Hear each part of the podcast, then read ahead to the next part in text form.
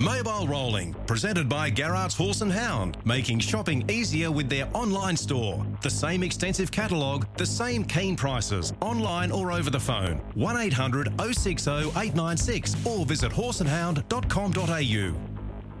Well, the racing is going to be hot in WA over the weekend. What I mean by that is in a literal sense, uh, given that comment, given the comments yesterday by Matty Young and Chris Barsby spoke to him, and of course they changed the times. Chris at Globe uh, th- this evening. Good morning, Gloucester. I mean, good morning.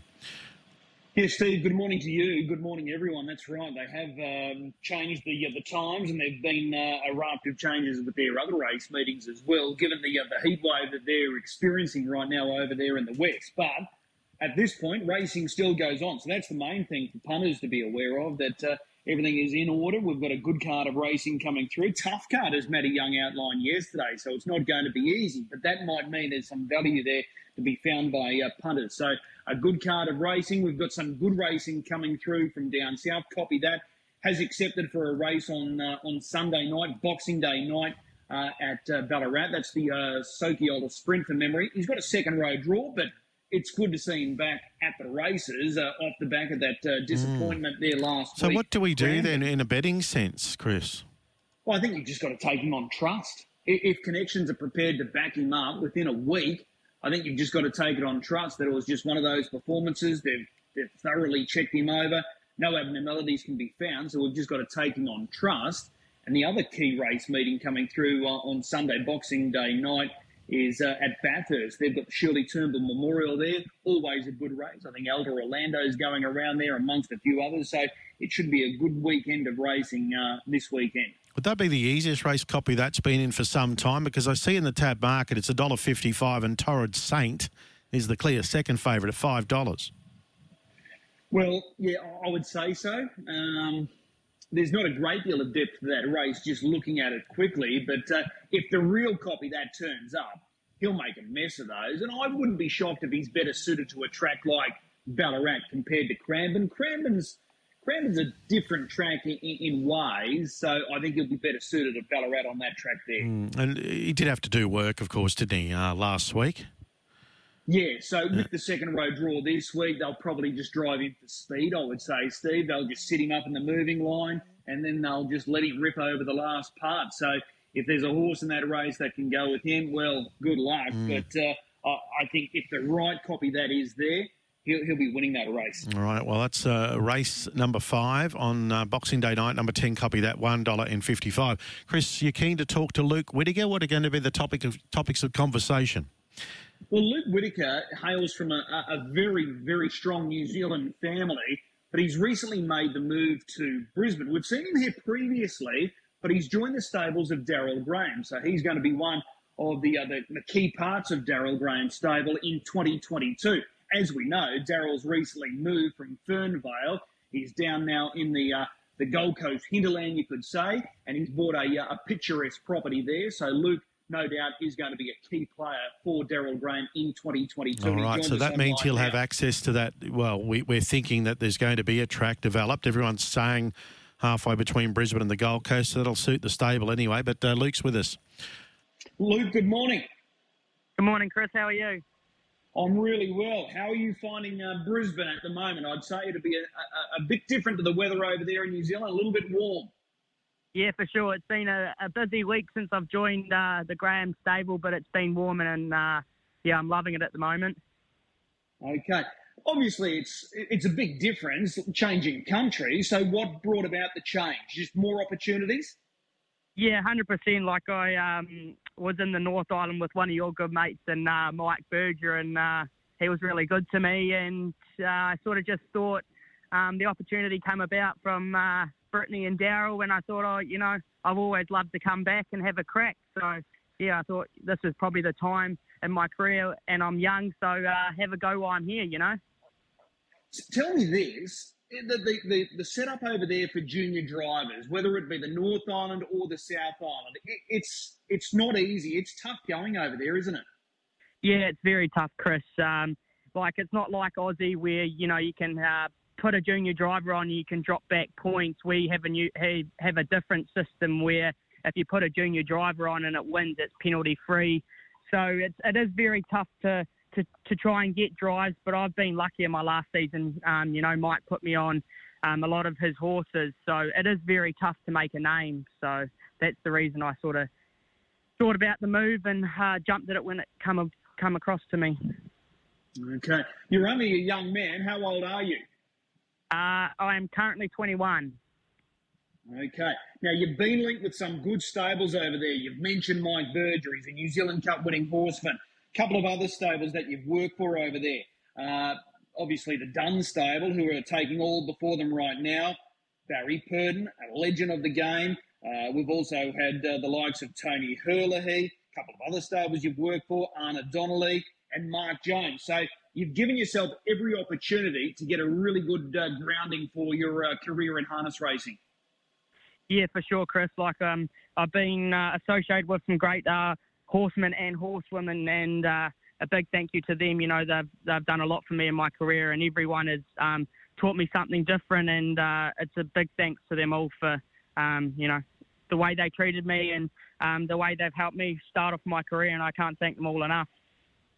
It's a great learning curve with each of those stables that I've just mentioned because they're all different in their own way, aren't they? Yeah, they are, Chris. That's right. You know, there's there's no really rules for training horses, but they all they all uh, got something different. And um, as they say, you never stop learning in harness racing. So no, they've all been great to me. What about your parents, Luke? Uh, Jeff and Tracy, they're, they're, they're great horse people. They do a lot of preparing at the yearling sales each and every year. They have the honour of looking after Barry Purdon's horses most times when he comes south. So your parents have obviously given you a great grounding in the industry as well. Yes, they have, Chris. They've been uh, great, great for me, and uh, everything I wanted to do, they've just said, you know, it's your life. You can, you know, you, you want to do it, go out and do it. So, no, they've been they've been amazing and supported me the whole way through, which I can't thank them enough for it. Now, tell me this, just as an interesting sidelight for your dad, uh, Jet, is he a talent scout for an NRL sort of team over there in, in, in Christchurch? Yeah, he is. Um, he's uh, recruitment for the Parramatta Eels. So with your great mate uh, Luke Sammut, as you call Took. So no, nah, he's been doing that for about four or five years now. So he loved it. You know, rugby league is a massive passion outside of horses. So no, nah, it's it's a really good uh, hobby for him too. Did you ever get involved in, in rugby league, or are you just uh, right into the rugby union? Uh, no, I've been probably in rugby league my whole life till I was about 15, and uh, then I sort of got the horse bug, and uh, I was too small, so I gave up and gave the horses a go. Okay.